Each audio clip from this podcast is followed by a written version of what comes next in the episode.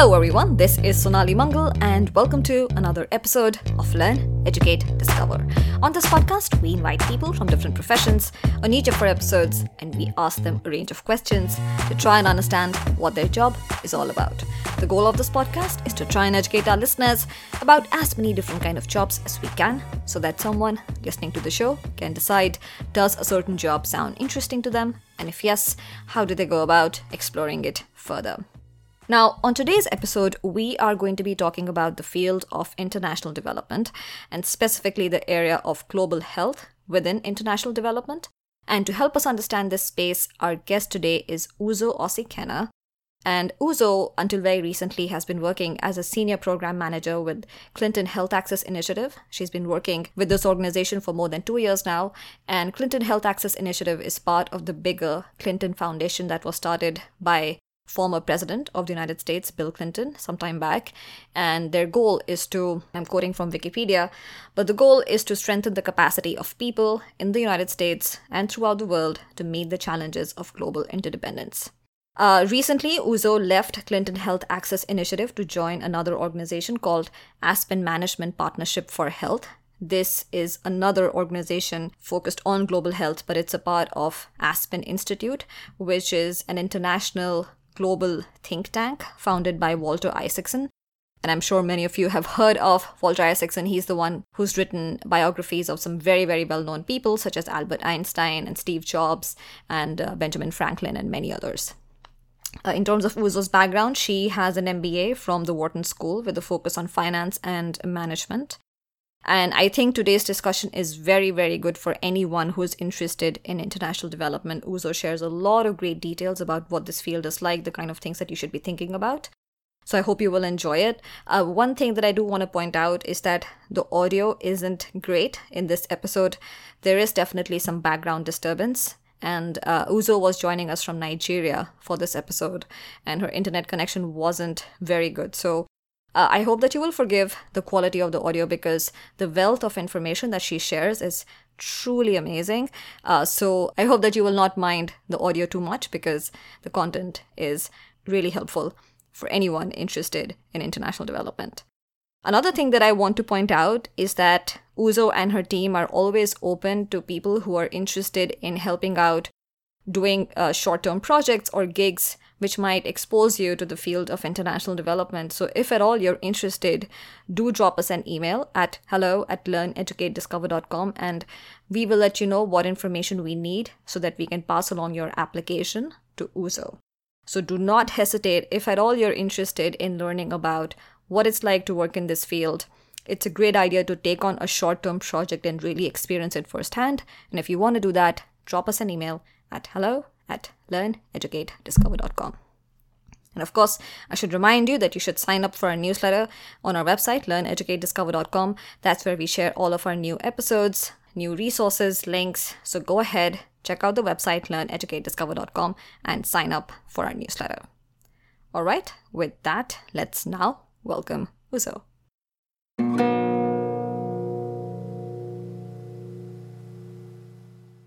Uzo. Thanks, Sonali. Hey, welcome to the show. How are you?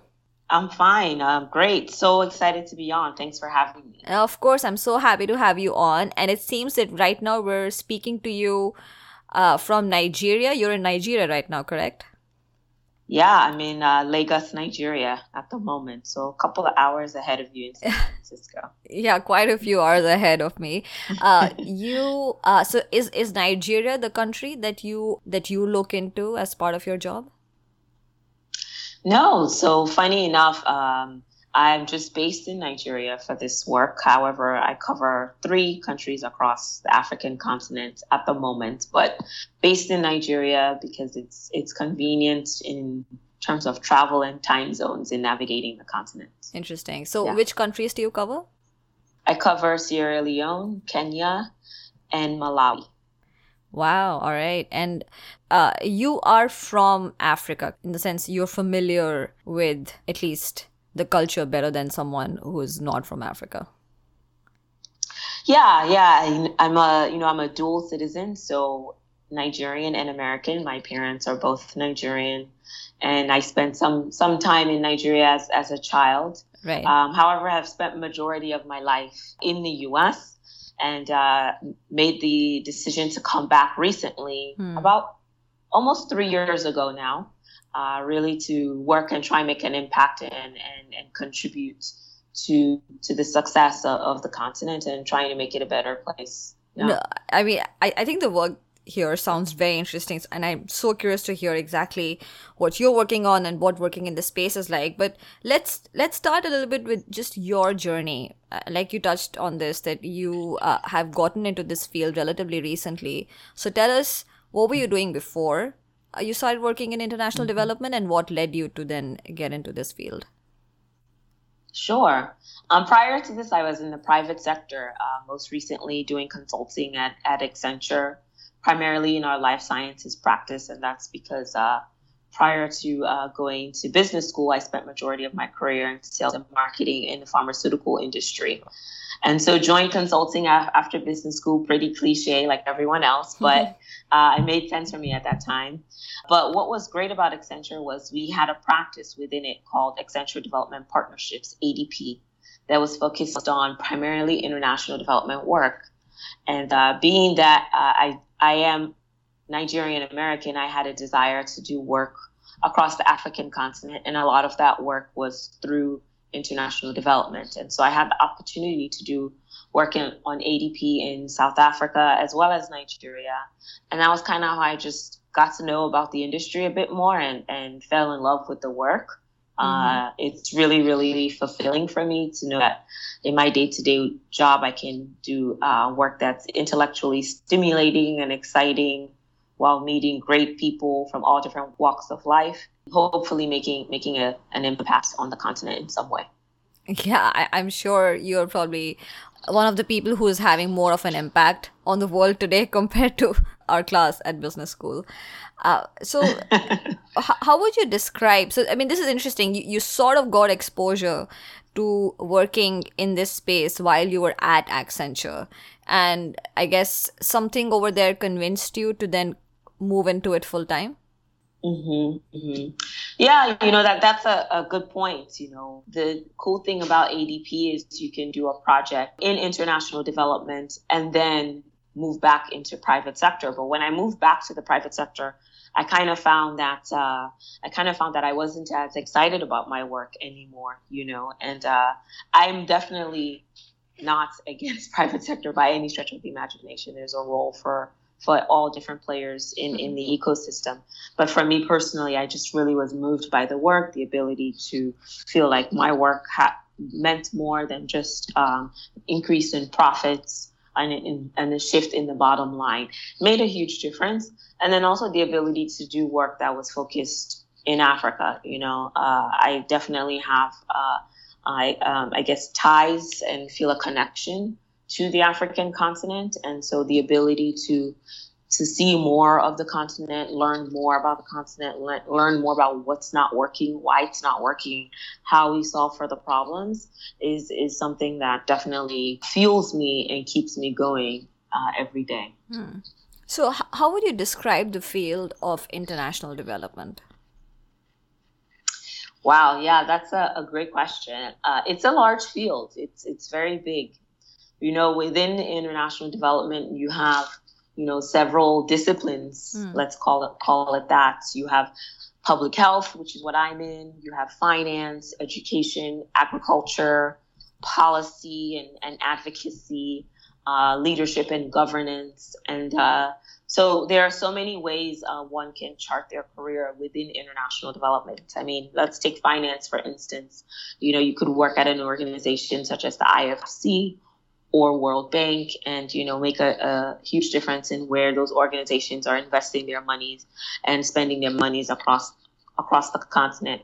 Agriculture is also a big one um, where there's a lot of uh, intersection of private and public sector in that space. How do you how do you build um, markets and pipelines for smallholder farmers to increase their their revenues so that hopefully their families can live off higher incomes?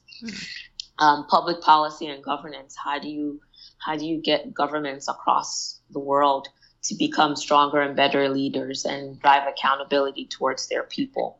So there, there's there's a there's it's such a wide space international development and you know when that term is used often you have to ask a couple of questions to understand what that person what the person means uh, but there are so many opportunities within it within the space uh, whether it's working for a private private foundations such as gates or rockefeller or working for a governmental organization such as usaid or um, DFID, which is uh, development aid for the UK, or you can work for a, an NGO such as the Clinton Health Access Initiative, CHAI, or you can you can work even at the state government level within the U.S. Um, working for mayor's office in New York or San Francisco. There's so much work to be done uh, within the space and so much opportunity.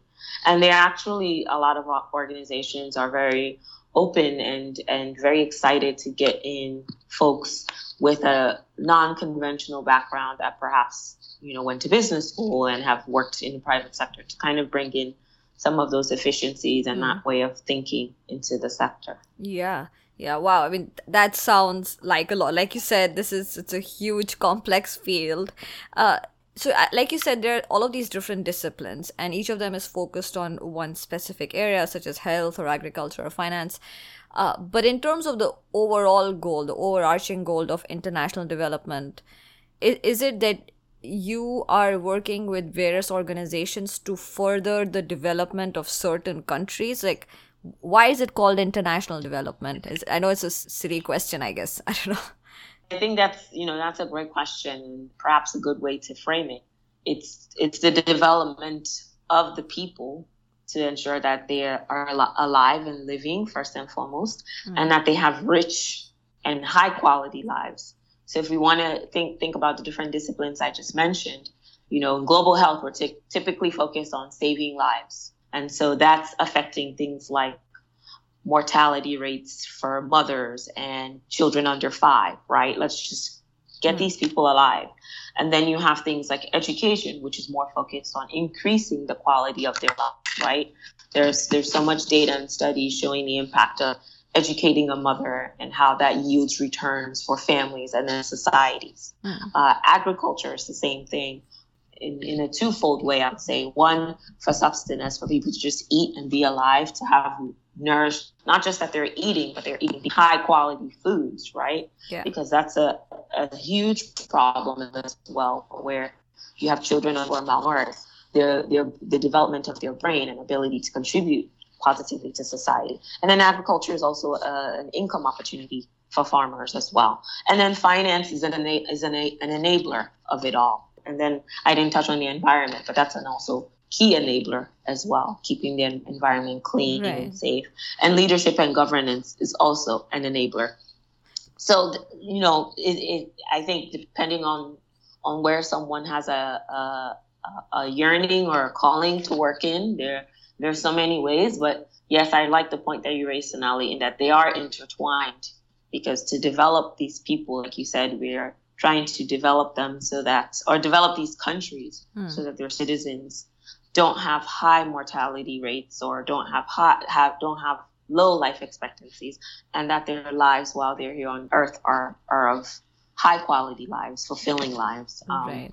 where they have access to the things that uh, the basic human being wants access to. Mm. So that's ultimately um, what it's focused on. Mm. And uh, so that's why we, the when you hear international development, it tends to be focused uh, on poorer countries, which are predominantly in Africa and and parts of Asia as well, and you know some in, in Europe as well. Uh, but I think if you kind of look at percentage by continent, it's it skews towards Africa overwhelmingly. Yeah. Um, so yeah, that's kind of I guess well, how you I would describe it in a yeah. nutshell. That that that's super helpful. And then in terms of the roles, again, this is a huge field. So let's say, like in your case, you are working in global health uh, and let's say mm-hmm. I I'm also interested in global health, but I do not really have any prior experience in in international development as such. How would you suggest mm-hmm. I think about the kind of roles that I can uh, pursue? Yeah, sure.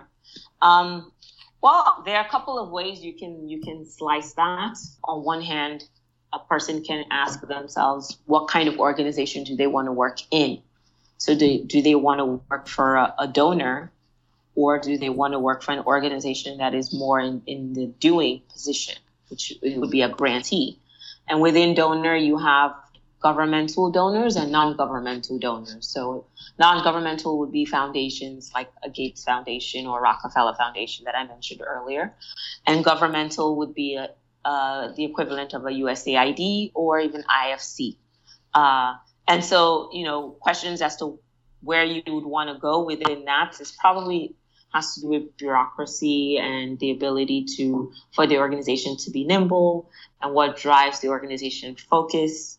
Obviously, when it's governmental, politics come into play as to what the organization will be focused on versus foundations. They kind of can decide pretty much on their own what they want to focus on. So that's one approach. Mm-hmm. And then for grantees, which are NGOs and others such as the Clinton Health Access Initiative, you'll be more in a in a doing role right? Because um, as a as a donor, you're you're providing the funds to an organization to do the work. Right. So it's generally more of oversight, and you're not going to be as close to to the uh, beneficiary of the program. Whereas if you're if you want to to you know be in rural villages and and and be closer to spending time with governments and closer to spending time with with ministries of health or finance than being in a grantee position is is kind of more more appropriate appropriate. So that's one way to to look yeah. at it. Yeah.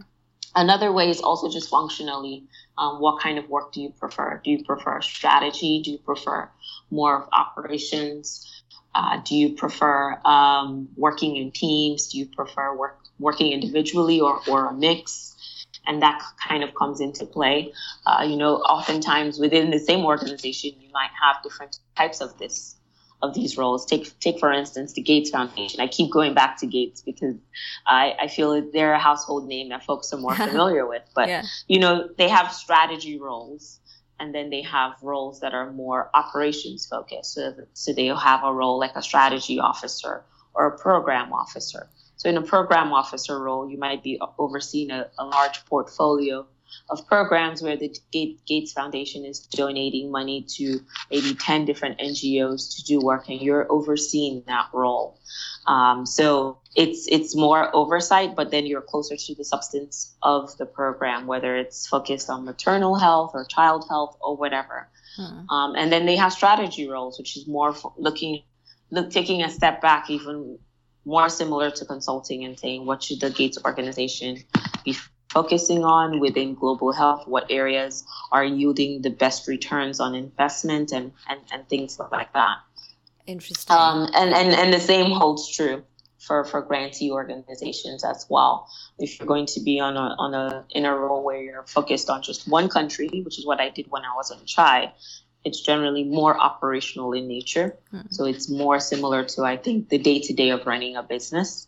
Um, and the versus in a role now that I'm in where it's more oversight. So it's it's lean, leans towards uh, more strategy kind of work. Got it. And then yeah. organizations like IFC, a lot of you know former investment bankers and the like really enjoy those those kinds of organizations. Very focused on on building models and making making the investment case to invest in one country or or not. Um, so actually, a lot of natural synergies with yeah. popular post MBA roles. Yeah, yeah, yeah, yeah. This is so good, Uzo. I wish that I had received this kind of a very well structured overview of what you can do in international development because because you know it's so vast and so complex that if you just google you, mm. you don't really i mean you'll find a whole bunch of things but it's hard to form a mental picture of okay what is this and you know what are the things that i can do especially for someone who's not familiar with this space it's hard yeah. to sort of wrap your mind around it so this this is really good so i would want to go into the details of one project just to understand what life can be like but as you're saying there are so many different things that you could be doing so uh, you know mm-hmm. up to mm-hmm. you you could take a project that you worked on in your past experience or you could take a you know just like a sample project up to you but let's let's give an overview of what the project was and then the kind of things that you did Sure. So I'll, I'll take a, a, program, one of the programs I ran while I was at the Clinton Health Access Initiative. Okay. And the goal of the program was to increase access to family planning specifically long acting solutions with, with the intent being that when women are, are placed on family planning more, they space out their pregnancies, which lowers the risk of maternal related deaths. And so we were looking to reduce the burden of that in a specific geography in Nigeria, northern Nigeria, which is where a lot of the high mortality rates come from. And in that role, um, in that role, in my role for that program, something I quite enjoyed was um, I was able to work with my team to create the strategy for our program, uh, operationalize that strategy, and then actually execute and implement. Mm-hmm. Um, so, you know, coming from consulting, which, you know, we often just set the strategy, yeah. it was really great to be a part of, of that full process. Yeah. And so working, working with a, a team, I had a fairly large team of, of 15 direct reports. Uh, working with my team as well as members of, of um, sister teams, we devised the strategy, set the targets of how we will help increase access to family planning over the course of three years. And this was a family planning method that was not popular, that women in this demographic just did not have exposure to. And um, quite frankly, due to religion and cultural cultural reasons, there's not an openness towards family planning. Hmm. So there was a lot that we needed to think about. We needed to think about how we train healthcare workers to provide this type of family planning because since since it's not popular, they haven't been doing it. So even if they learned at some point, they've forgotten how to do it. We had to sensitize women and men because in in northern Nigeria, which is is very it has a high Muslim population, oftentimes these types of decisions women can't make them by themselves.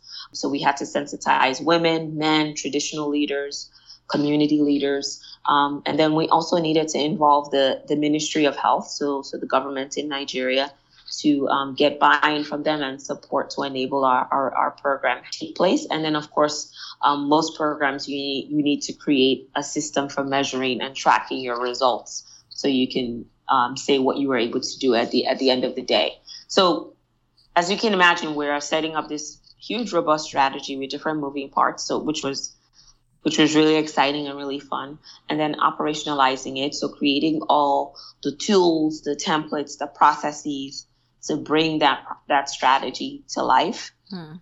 Um, and actually have it take place on a day-to-day basis. And then we began implementing. Uh, and when we first started implementing, it wasn't working.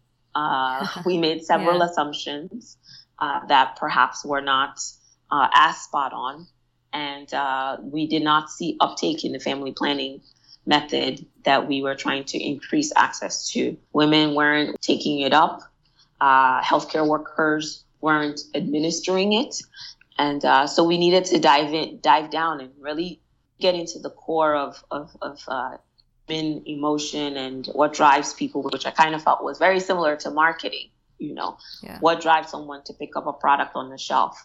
And this time it's through a healthcare provider which is very similar to pharmaceutical sales and marketing which i did prior to business school. Um, and there's the the bias of the healthcare provider you know being a woman and who has access family planning in the US, you tend to lean to whatever your doctor recommends you for the most part. It's generally an area that we don't know as much about. And how we pick up information is through friends, anecdotally, and maybe going online and doing some research. So this population of women, they probably rely more on, friends and the healthcare provider. Mm-hmm. So there was the healthcare provider bias we had to address first and foremost, where they predisposed to another method because they were just more familiar with it. So we had to increase the amount of um, of training and mentoring is the term that's used in, right. in global health mm-hmm. for the healthcare provider. But when I thought about it, it's very similar to in pharmaceutical sales when you go in as a sales rep. You're, you're having them detail the physician to get the physician to think about the drug every time they see a patient. There's something very similar. Mm-hmm. Uh, so we needed to, to take care of the of the healthcare provider, and then do it for the women, which you know, going back to the pharma sales example in the U.S., that's TV commercials, right? So, so that way, uh, a patient can even mention a drug name to a doctor. And so we needed to do it in a way that was within the context of that society, which was through social groups, through groups in um, in their uh, houses of worship, whether mosque or church, through posters and bill billboards and just increase uh, women's exposure wow. to it. Yeah. And also yeah. in small groups and in creating a forum for them to have discussions and conversations about these things to break down biases and preconceived notions about family planning um, and really changing human behavior. Mm. And um, so we it was had to be very high touch and you know happen quite frequently. And we were very successful in doing that and saw the numbers increase and and uh, and saw so adoption of that family planning method increased significantly and uh, the donor was quite happy with the results and decided to expand the program from two countries to nine countries across Africa wow. yeah. and from three states in Nigeria to five states. Yeah. In Nigeria. Yeah. Um, so, so I really enjoyed it because, uh, from a functional standpoint, you know, being able to set that strategy, operationalize it, and then execute it, you know, gave me a, a true appreciation of, of, um, you know, just what it takes to actually run things and, and make things happen. And then I also found it um, kind of nice and refreshing to be able to to rely on previous experience from a previous role to kind of help guide thinking on, on how we move things forward yeah. as as as we as we got poor results initially. Yeah. So yeah, that's a very specific um, example no, this, this... for international development, but I think for for global health, that's um, it's it's quite relevant. Yeah, yeah. Th- this is so good, Uzo. And uh, honestly, I'm listening to this and I'm thinking, wow, maybe I should move to international development because uh, what you're describing is, I'm sure that this must have been a very, very, you know, changing human behavior is probably one of the toughest things that you might have to do. So I'm sure this was super mm-hmm. hard, uh, just given the whole number of variables you had to manage. But given that you were able to do it and and the project was successful i'm sure it must have been a very very gratifying experience because i mean you're really changing lives uh radically so this is awesome i i have a couple of more questions about just the project itself so i was curious and you and you sort of touched upon this at how would you actually change people's behavior so mm-hmm. you so I, I guess if I if I'm and I'm trying to picture you literally. So are you and your team? Are you literally on the ground and you're going to people's houses and talking to them, or you're organizing sort of these in-person discussions? How how is it happening? Yeah, um, that's a great question. Um, I think in trying to change people's behavior, you're trying to come into a place that perhaps you're not as familiar with. Um, it's important to realize it was important for me to realize uh, what my greatest strengths and asset were. And it wasn't necessarily standing in front of the woman individually talking to her about family planning because she wants to hear that from someone who she can identify with. Mm. And unfortunately, that person is not me. Um, so, you know, within northern Nigeria, which is primarily Muslim and you know women are dressed a certain way, so I don't fit that bill, right? I don't speak the local language there.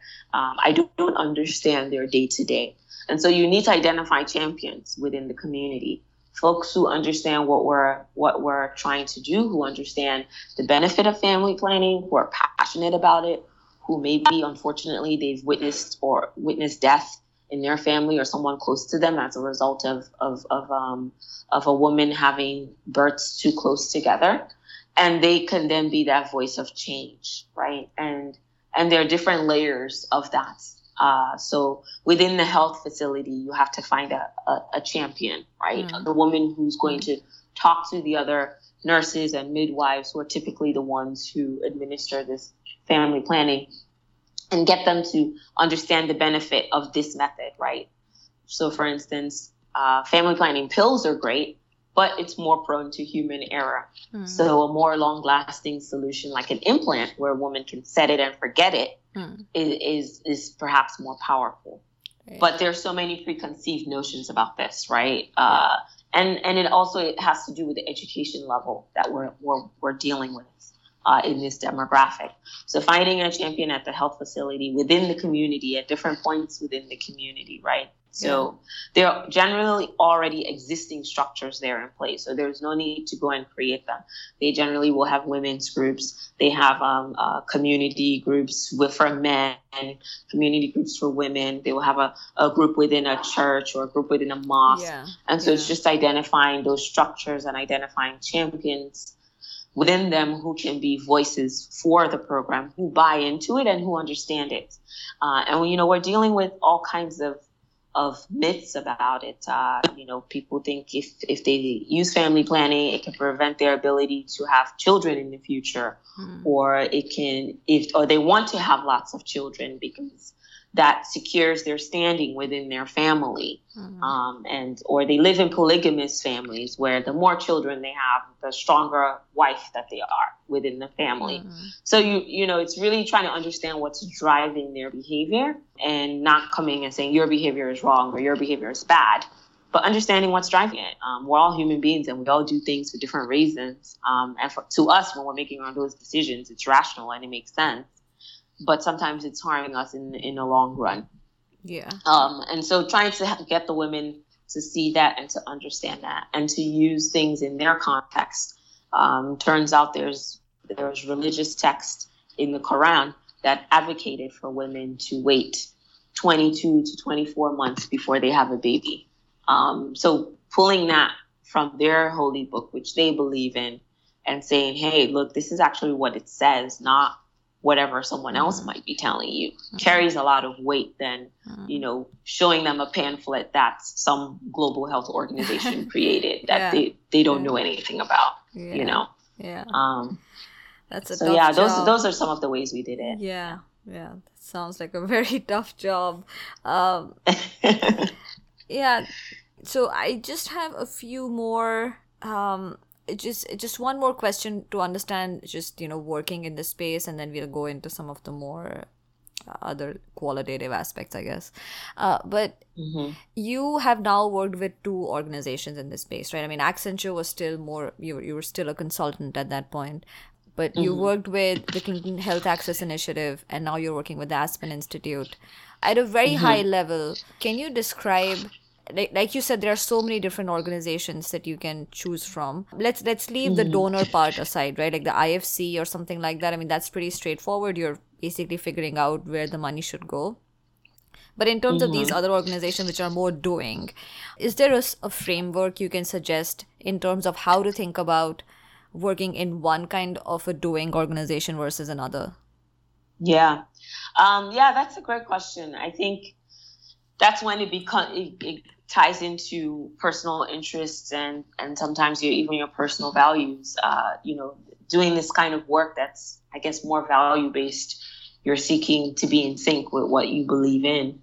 And so, for instance, some some organizations are focused just on a specific area, like they may be focused on just maternal health, or on HIV, or on immunization. So if that's an area that someone is really passionate about, that they feel feel is is the area that can really move global health forward, then obviously they would migrate towards towards an area like that. Hmm. Um, and then it also depends on on how you feel organizations should should be acting.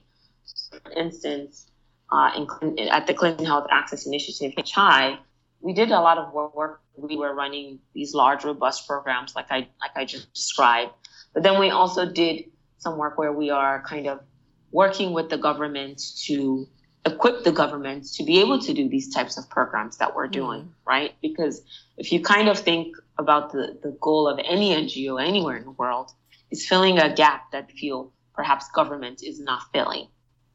So whether it's government government has not yet been able to improve maternal or reduce maternal deaths or reduce child deaths. And so an NGO starts doing that kind of work right. and almost um, co- like gap filling for the government, right? right? So that's kind of what we did. We did at Chai. We we did some of that, but then we also tried to enable the government to do it themselves. So give them the tools, um, you know, sit with them side by side and coach them along, and and, and get them to under understand how perhaps to to structure this program and track it and hold themselves accountable.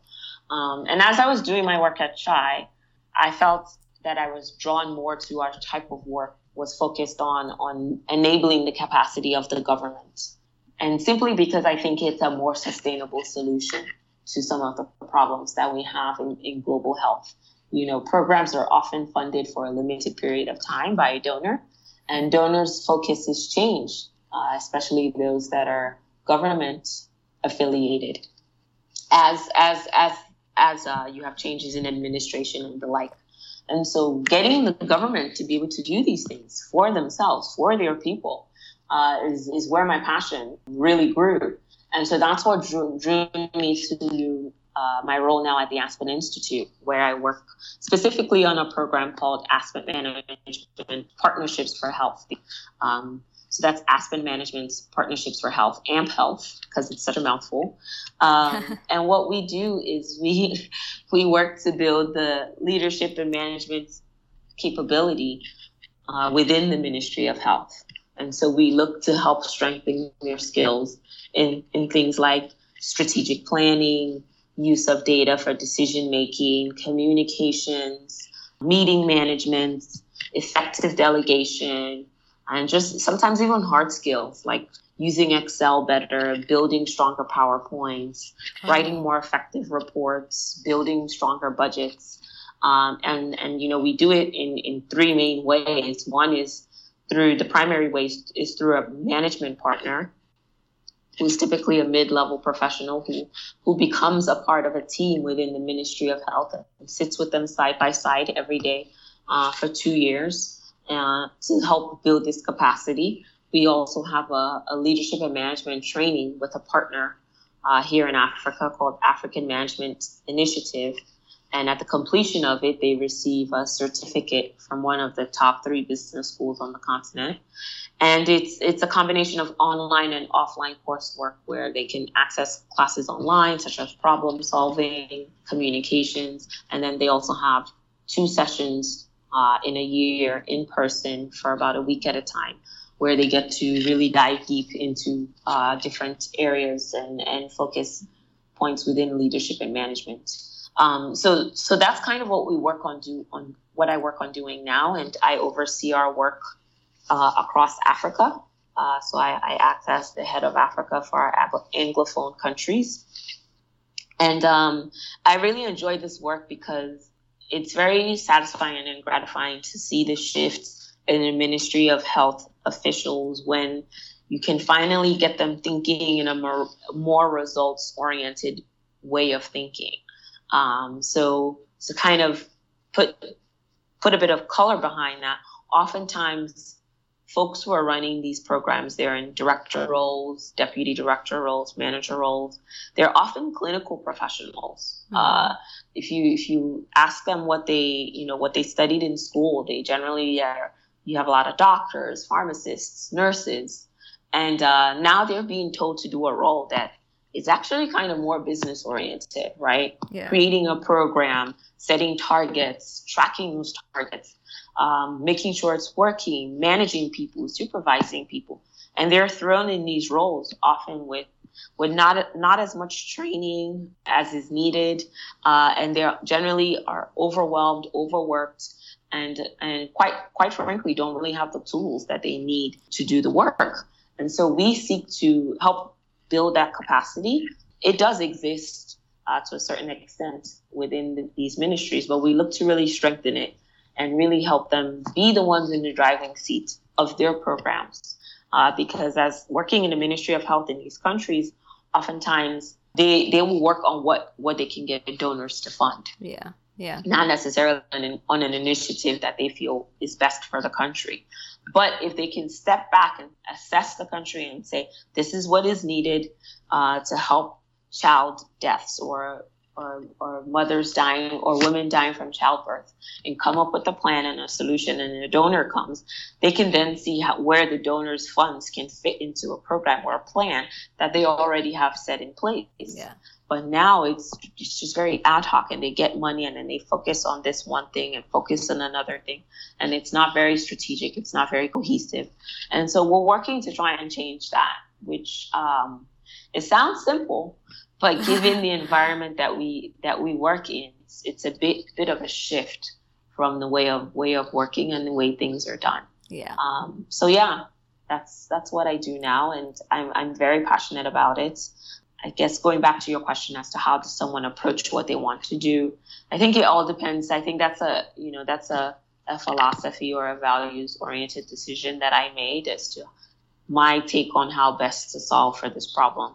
And so I think that's a, a it can be a pretty personal choice. Yeah. When when it comes to what part of of the ecosystem you want to work in. Yeah. Yeah. All right.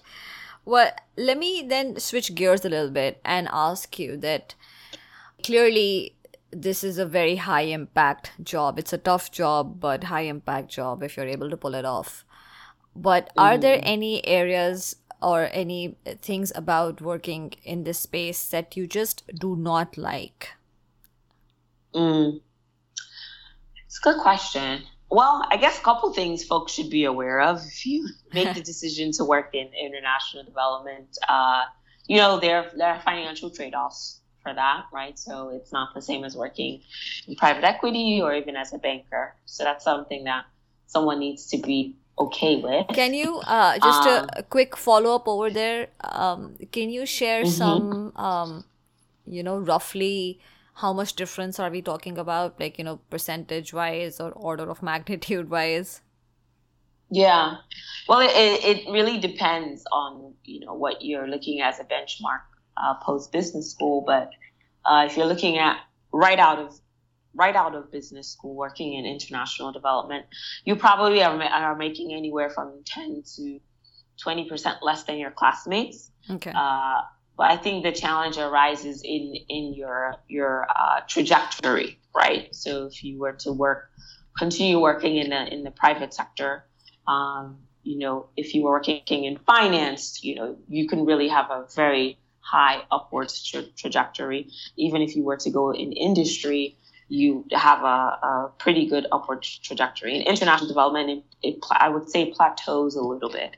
You're not going to keep growing. Your salary's not going to keep growing like your classmates. okay. Um, so yeah, but it, but I, I mean I think it's a it's a good comfortable um, post MBA salary. right. Right. Um, okay. yeah. So so there's the financial trade off, and Right. then and then also I think just you you have a different I think a more diverse group of people that people than you're working with Yeah. certainly than I worked worked with at Accenture in, in consulting. Yeah. Uh, you know, uh, generally you have a lot of post MBAs and uh, and you know post professional degrees that tend to be at consulting firms, whereas in international development you have quite a spec- spectrum. You have uh, deep academics, you have deep clinicians in public health, you have policymakers. So you have so many different points of views, and um, because of what we're solving for, in, in some ways can be more ambiguous than driving towards the bottom line. You, you, sometimes you might have very heated debates on the best path to get to what we want to get to, right? Yeah. I Yeah. think in global health, we can all agree that the best, what we're working towards is saving lives. But there are so many philosophies on, on the best way to go about Right. doing doing that Right. um, and, and what to focus on and the best approach while being respectful of the communities that we're serving. So there are just so many viewpoints, and uh, and it's it's not as clear as it was in the private sector what what we're driving to. It, it can get uh, very tricky Right. at times. Yeah. Um, and I think I think another another thing for me in in, uh, in in global health is there are so many different players um, that sometimes uh, it feels that organizations perhaps were being redundant in our approach within the country and um, Gotcha. Yeah. yeah So, uh, these are the things that uh, you know can be frustrating. I guess. Are there things that you find challenging about working in the space? Yeah. I mean, some of it is very simple and very basic. You know, working across Africa, you have low connectivity issues, like we just Yeah. experienced Yeah. on this call. Yeah. You know, you are working in in uh, places with with tough terrain in terms of the road, uh, infrastructure challenges, power, water, all those things. Uh, just the basic things. Uh, you're you're working in environments where it's a bit challenging to have those things. Um, and and then just I think another thing is uh, the level of um, of the inputs available. So by that I mean part of what we're doing, where we're solving for, for instance, at AMP Health, we're solving for the leadership and management uh, gap or or deficit in in this space. Um, but we're working in countries where perhaps the education system is not as strong, you know, and so the the folks that you're that you're working with, sometimes you have to do a little bit of work to to kind of build up their capacity and, and, and build up their their their ability to do things. Yeah. Uh, you know, sometimes um, people haven't quite been exposed to to things that others have, so the starting point is not always the same for everyone in the room. Yeah. Uh, and so you know, you need to kind of be aware of that and and find ways to do checks so that you're you're bringing folks along. So these are some of the the challenges yeah. that are just real life challenges. Um, you know, day to day and then in, in working with the people. Yeah. And then uh, definitely not lastly and definitely not the least, but what what are the things that you absolutely love about the job? Uh, for me, it's a couple things. Um, I really enjoy doing work that I believe is, is making a difference uh, every day. I I'm really really passionate about the work that we do at AMP Health because I, I believe this approach to this big problem that we have in global health is is one of the best ones and one of the, the strong ones. Um, I'm very passionate about making a difference in, in people's lives, you know, uh, on, a, on a very real level. You know, folks folks are, are dying from lack of access to healthcare um, from poor infrastructure, from all these things. And so, you know, saving someone's life is saving someone's mother or someone's child, and you know that that means a lot to people. It's it's very very real yeah. and and very deep. Um, and then also the work is is is intellectually stimulating for me. You know, I get to to do a bit of, of strategy um, as well as operations, and I enjoy a good mix of the two. Uh, I work with smart, talented, bright people on my team. The folks at the Ministry of Health in the countries that we work in are, are great people who are really passionate about solving problems in their country and being able to help them do that really makes a difference and really, really makes me happy. And another thing is just the ability to work across the African continent. Having moved to Nigeria uh, about two and a half years ago, it's it's kind of you, discovering the continent or rediscovering the continent through a different lens. And so that has been a very rewarding experience for me. Uh, so yeah, I, I love so many things about my job. Yeah, yeah. Do you think there are any common misconceptions that people tend to have who are outside this field about the field? Mm, that's a good question. I think perhaps sometimes people think uh, the work is not as challenging or is not as tough or is not as uh, intellectually rigorous. And I actually think it's the opposite because what we're solving for is really, really difficult. And that's why the problems have persisted for so many years. I think sometimes people might believe that working in, in development, you're not necessarily working around the smartest and, and the brightest. But uh, I, I don't think that that's the case. Uh, on my team, we have a lot of ex consultants. My boss is ex McKinsey, uh, and you actually international development actually attracts a lot of bright minds.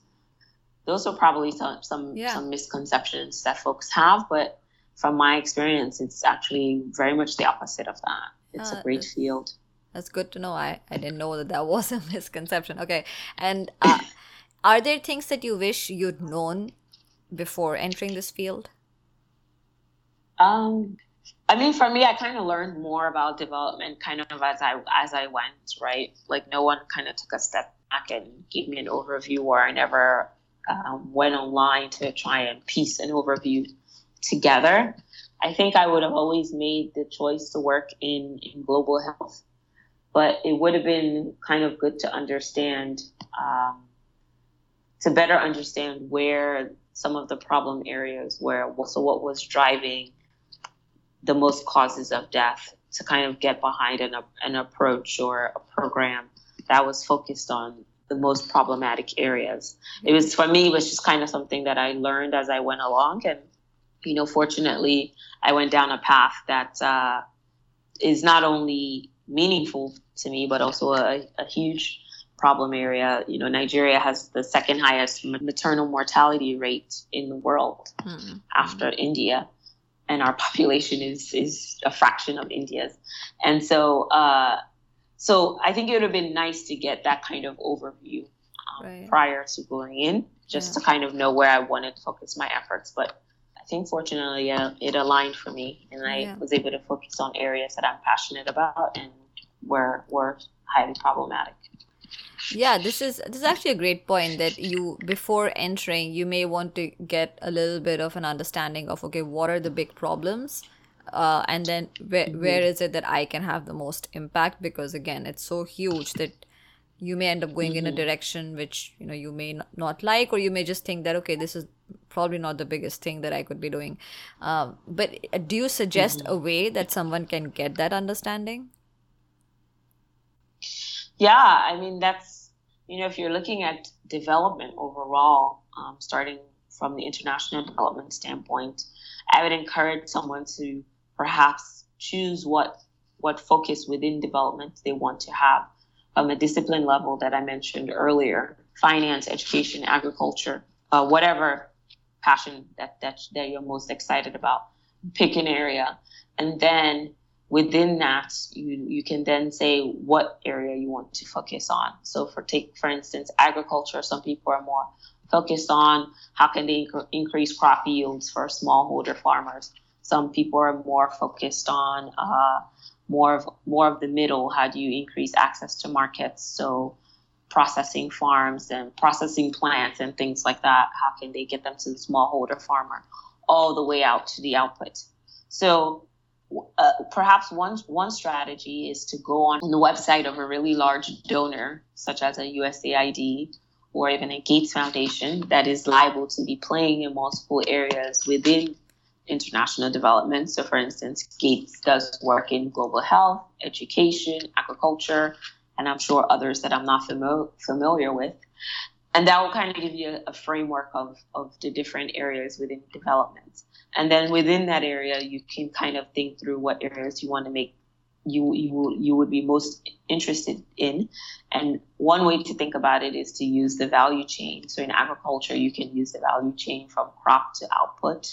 Yeah. From health for health, you can kind of in some ways do the same thing. You know, what does it take take to get healthcare from an individual from a, a facility to an individual. So all all that's that, that goes into the supply side healthcare facilities, equipment, supplies, um, medication, all of that, all the way to the person accessing the care. What does it take for them to access the care? Ability to pay, ability to get to the health facility, desire to go to a health facility, all of those things, and and think through what what area you're most moved by or most in, intrigued by.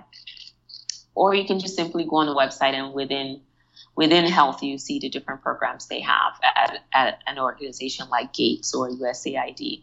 And that could be a good way to think through it. Or if you know you want to do finance, you can go on IFC or World Bank yeah. or any other large, large um, um, finance donor like that, or the African Development Bank, something like that, yeah. and and get a sense of the different programs. Yep, that that that's a really really good idea. Okay, uh, so we're nearing the end of the conversation. I just have a few more questions from the point of view of someone who is, uh, you know, is, loves what you're doing, uh, wants to enter the space himself or herself, and has some questions about, okay, how do they go about it? Uh, so let's say that I am trying to figure out if you know I, I I'm a good fit for international development, or if it's um, you know if I'll be able to do well in this field.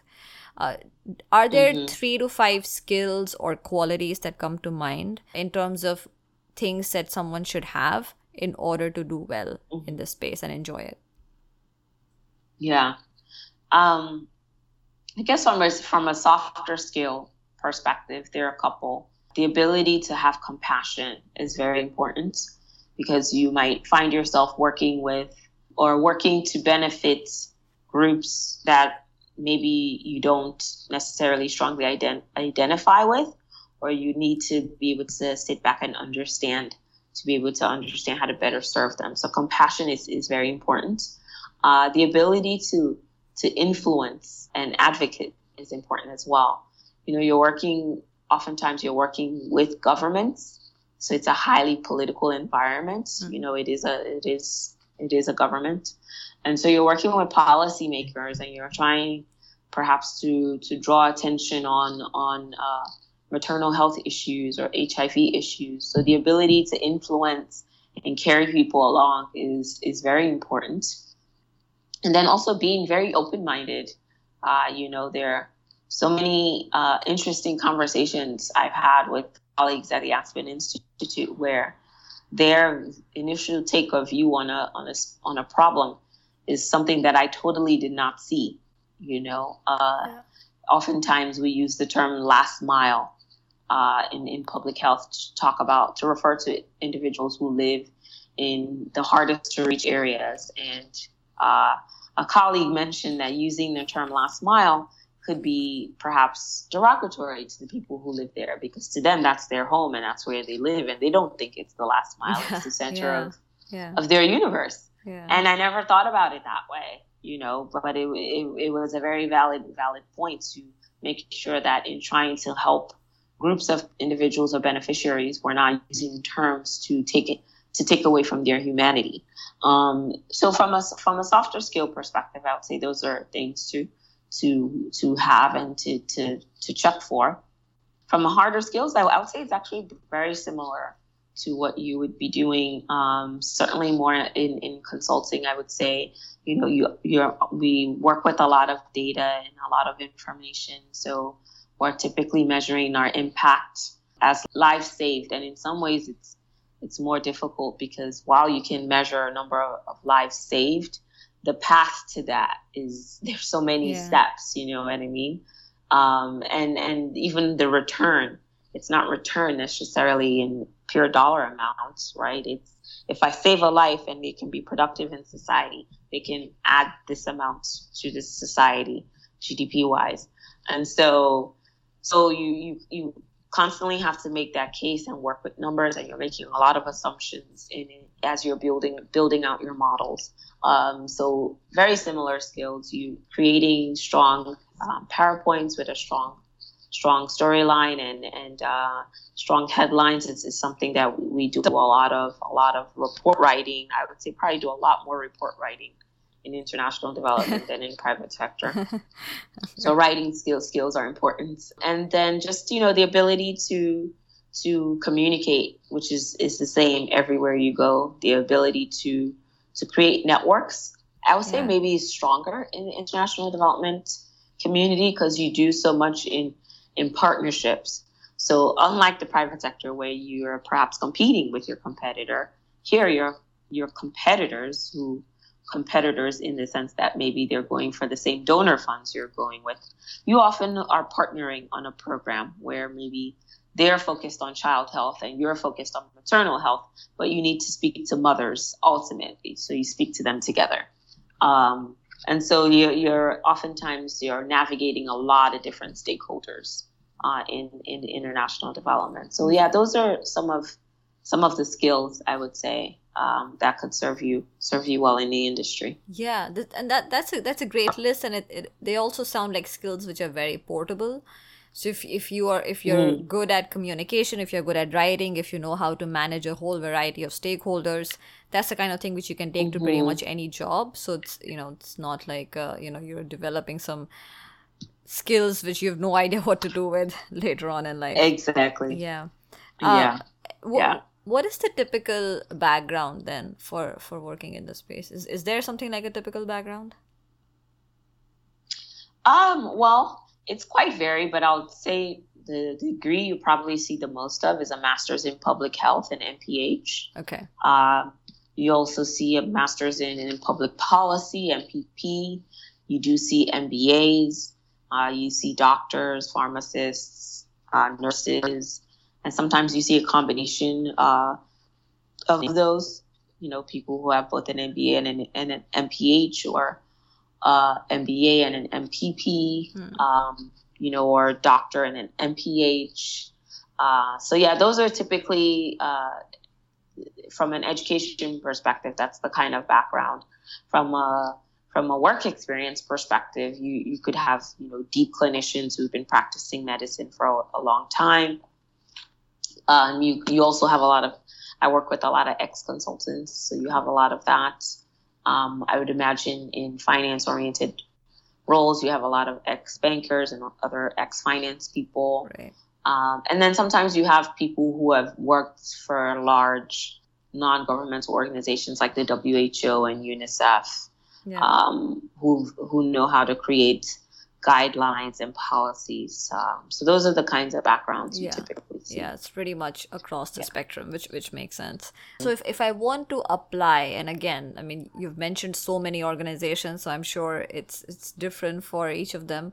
But should is it better to recruit while while you're in school, or you know later on if you're trying to apply should you just apply on the website should you try and mm-hmm. speak to someone and get a referral do you have any recommendations there yeah.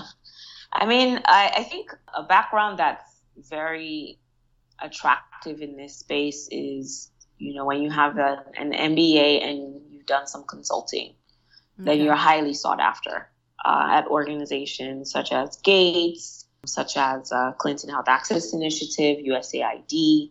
So that could be one approach to do some consulting, and a lot of the consulting firms do have some type of international development arm or focus within them where you can begin to get a taste of, of the industry. Hmm. So that's that's one one way or one approach. Another thing could be if you are convinced that you want to do this kind of work and go for it directly.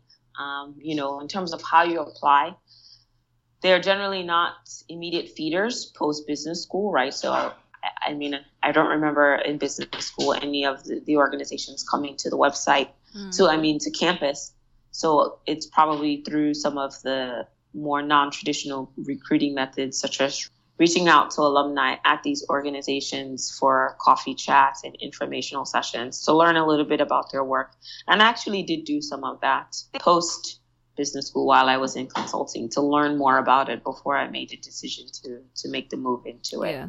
Yeah, yeah, yeah. So I would say it's it's it's pretty typical kind of recruiting. Recruiting, yeah. Okay. And then on yeah. that point that you made about if you're sure that you want to work in this space, is there, and let's say, you know, if, if you're in school or you're maybe you're a few years out, is there a way to, you know, maybe do some sort of, you know, short term project or a gig or an internship of some sort which can give you a flavor of what it's like to work in this space? Yeah, definitely. I mean, I would I would say you probably have to be a bit more uh, deliberate in seeking them out. Mm. But even in my role, we've we've gotten a bunch of resumes across from folks who are looking for uh, a summer internship or something, and uh, typically those kinds of skills are highly sought after. But using some all some of the same techniques that I that I we just discussed, you know, seeking out alumni, sharing your resume, uh, with folks and you know using using linkedin to, to find individuals that are in the organizations you might be interested in who are looking for someone to do a dis- discrete piece of work for them oh, over okay. your internship yeah. period oh that's interesting so that means you know let's say someone hears your podcast and they they're interested in working in this space can they reach out to you to ask you hey can i help you on something yeah definitely okay. they can they can reach out and uh, share their information. I'd be happy to help if I can. All right, awesome. Cool. So, yeah. uh, any other resources that you would like to recommend to for anyone who's interested? Uh, for example, you know, blogs or articles, books. Yeah, um, I mean, there are a couple of websites that you can kind of go on and, and learn a bit more about the industry in general. There, there's Devex, which is D E V E X. Okay com. You have development aid. That's another one. I think those are the main ones that I that I've used to just kind of get introduced to, to the space in general. And then obviously if you if you're looking for a health focused um, areas, you know, the Gates Foundation does a lot of work in global health, so that that's that's always a good one. Um, and then the WHO, UNICEF, those types of organizations as well. Interesting. Yeah, as you said that you know you can always go to the organization's websites to see if there's something there. Okay. Okay. Exactly. Yeah. Yeah. Awesome, Uzo. This was so good. This was so good. I, I think for the first time, I feel like I have some understanding of what it means if someone is working in international development. So, this, so, thank you so much for such a wonderful explanation and, and for being so patient with all of my questions. Is there any other advice you'd like to share with someone uh, who's still relatively early in their career, either about working in international development or even just general career advice?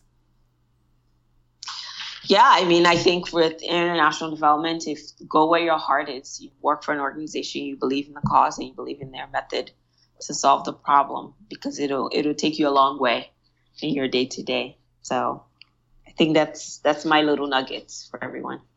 Wonderful. Thank you so much, and uh, have a good rest of the day. I know I've kept you till late in the day in Nigeria because you're you're it's evening for you. so thank you.